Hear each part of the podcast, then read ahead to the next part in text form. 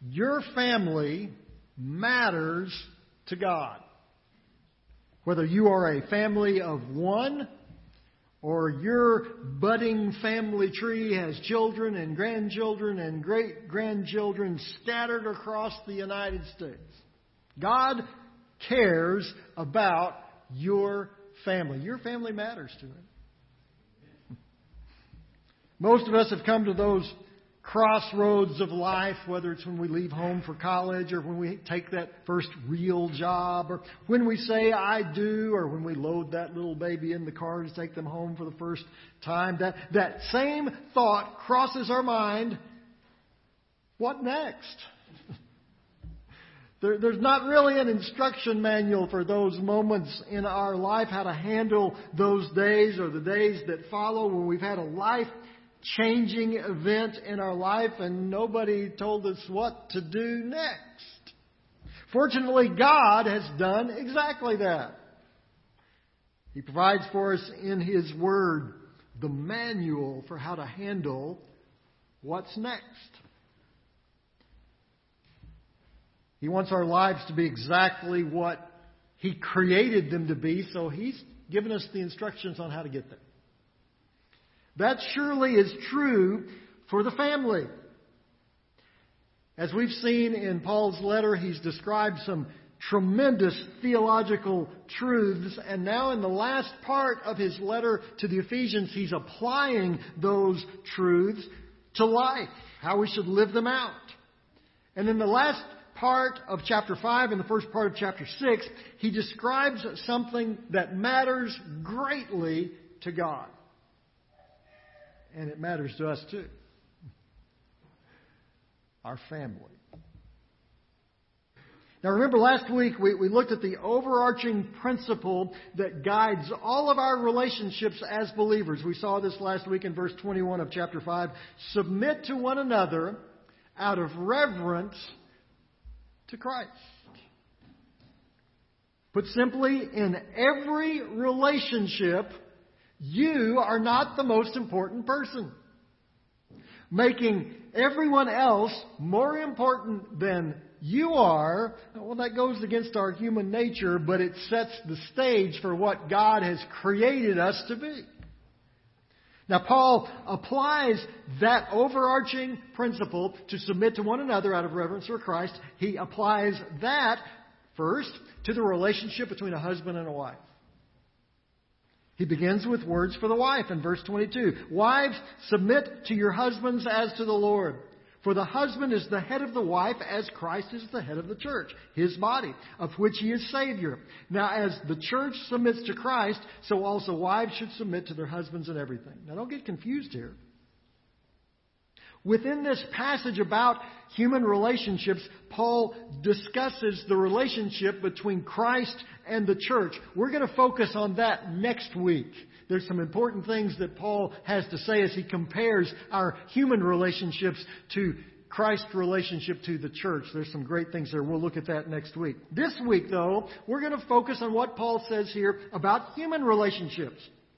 Here the scripture calls for the wife to submit to the husband. Now, to our modern ears, we kind of bristle against that. But remember, this verse follows directly after this overarching principle where God has said to us, submit to one another out of reverence for Christ. Paul simply restates that same principle, that same truth with respect to the wife. And then he says the same thing to husbands, only he makes it stronger. Here's what he says to husbands.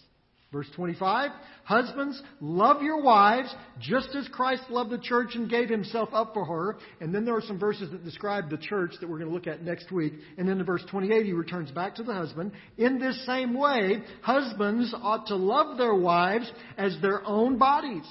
He who loves his wife loves himself.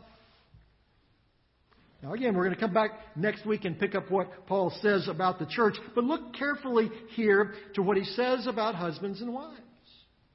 He says to husbands, you're to love your wife with the same self sacrificing love that Christ had for the church. Jesus was willing to give up everything for us. That's the depth of love and sacrifice the husband should be willing to have for his wife. Essentially, Paul here says the same thing three different ways. He says to all of us, submit to one another out of reverence for Christ. Then he says to wives, the same thing. Wives, submit to your husbands as to the Lord. And then to husbands, the same thing. Love your wives as Christ loved the church. You remember what your mom used to tell you when you complained about having to do chores around the house? And you said, Mom, that's not fair. You make me do way more than my sister has to do. She ought to have to do more of this work. At which point your sister chimed in and said, Wait a minute, I do ten times as much as he does. Just because I'm older doesn't mean I have to do more stuff. Remember what your mom said when you were having that conversation? I don't know what your mom said to you, but I remember what my mom said to me. Quit worrying about what your sister's doing and get in there and clean your room. Moms have a real talent at getting to the heart of the matter. She knew what my sister and I were doing. As long as we were complaining and arguing about whose job it was, neither one of us had to do anything. And my mom understood the point for us was not to determine which one of us ought to do more. The point was to get our rooms cleaned up. Way too often, that's what happens in the marriage relationship we start keeping score. We start deciding, hey, that's not fair. And, and where does that competition focus? On us. We want to get a fair shake. The Bible turns that around. Instead of worrying about getting the short end of the stick, the Bible says stop focusing on the stick. Now, I know what you're thinking. You're thinking, okay, if, if I submit myself to my spouse, wives, you're thinking, if I submit myself to your husbands, and husbands, if you really heard what Jesus said, you're thinking, boy, if I give everything up for my wife, that's not going to be fair. I'll end up with an even shorter stick than I've already got. But what if we weren't focused on the stick? What if our focus instead was on creating the strongest home possible? And the Bible gives us the simple formula make your spouse more important than you are. I said it was simple, I didn't say it was easy. It's not. It goes against every natural instinct we have.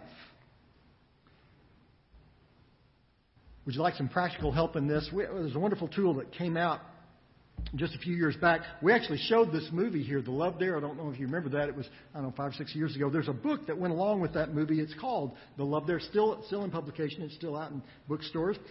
It gives 40 days worth of suggestions for doing exactly this. For, for making your spouse more important than you are. I encourage you to try that out. Just pick up one of those books, and as a husband and wife, just agree for the next 40 days, each day we're going to do the things that are, that are in this book. And it just gives some biblical applications of how a husband can love his wife just like Jesus loved the church. And how the wife can submit to her husband just as we submit to one another out of reverence for Christ. And each day you're going to discover some some simple principles for how you can do that. Give it a 40 day test drive. You may be surprised at what you find out. Well, Paul continues with some important relationships in the family. He starts there with the husband and wife, then he turns to parents and children. And he follows the same format. Make the other person more important than yourself.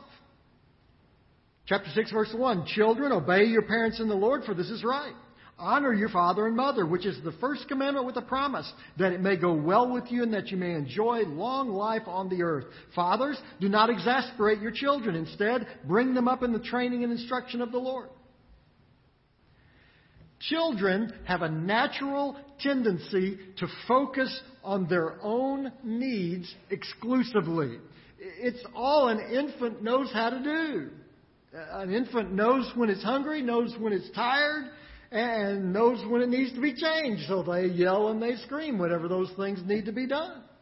But as a child grows, they, they need to learn something. They need to learn that the world doesn't revolve around them. They, they need to learn how to share, how to be helpful, how to love. And guess where they're going to learn that? From obeying their parents. And Paul adds this extraordinary biblical promise that it may go well with you and that you may enjoy long life on the earth. And when you think about that, it only makes sense.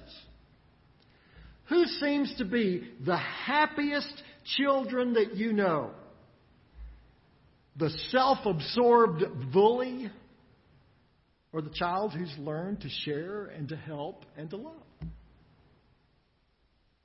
In a godly home, that starts with the parents. Which Paul adds in his admonition for fathers and by extension for mothers where he writes, Don't exasperate your children, but bring them up in the training and instruction of the Lord. Well, that only makes sense as well. If children are called to obey their parents, then parents are called to correctly teach their children. A few years back, I took apart a wind up alarm clock.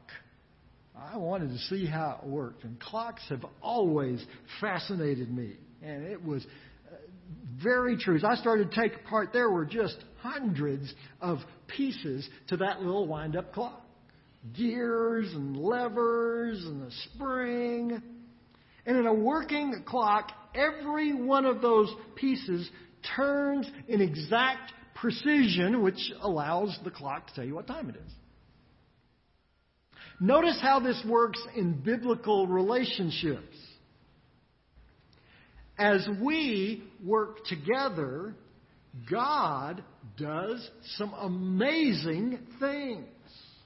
Now, when we focus on ourselves, we're like the spring that I took out of that clock. Now, I didn't know anything about how clocks worked or how to work on clocks, so when I got to the spring, I just started yanking it out.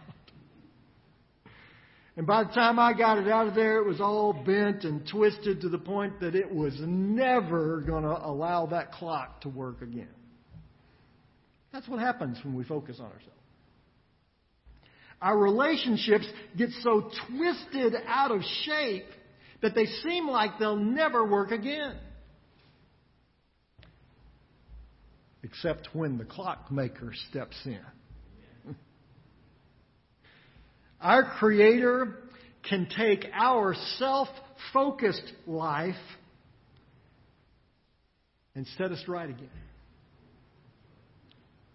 Submitting to one another out of reverence for Christ.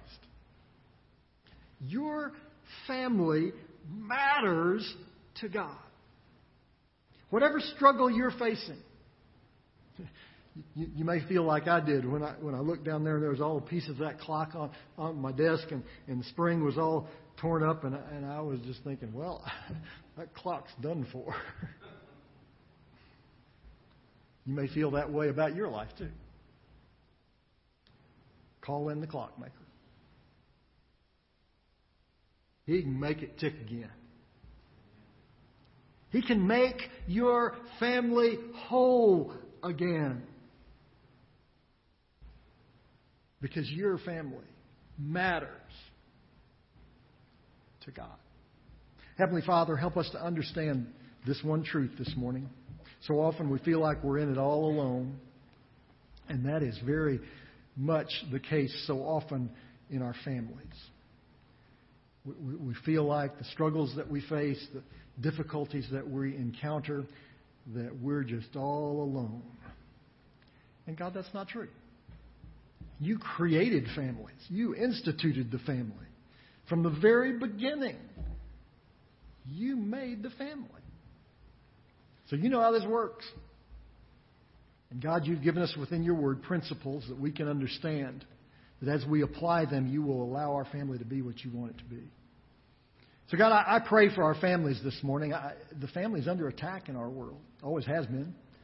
But we certainly see that in, in our society today.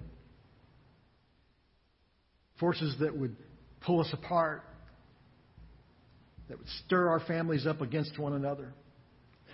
So, God, I pray you would protect our families with your strength, with your Holy Spirit. You would place your hand upon the families of this church. And God, guide us. This is a very hard principle to live out, to put somebody else ahead of ourselves. It goes against every natural instinct we have, every worldly instinct that we have. But God, that's what we need to do. Help husbands and wives to put each other ahead of themselves. Help parents and children to put the needs of others ahead of their own. Because, God, as we do that, we'll, we'll see something amazing happen.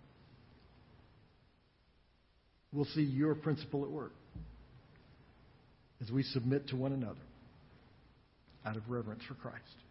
Help us do this, Heavenly Father, we pray in Jesus' name. Amen.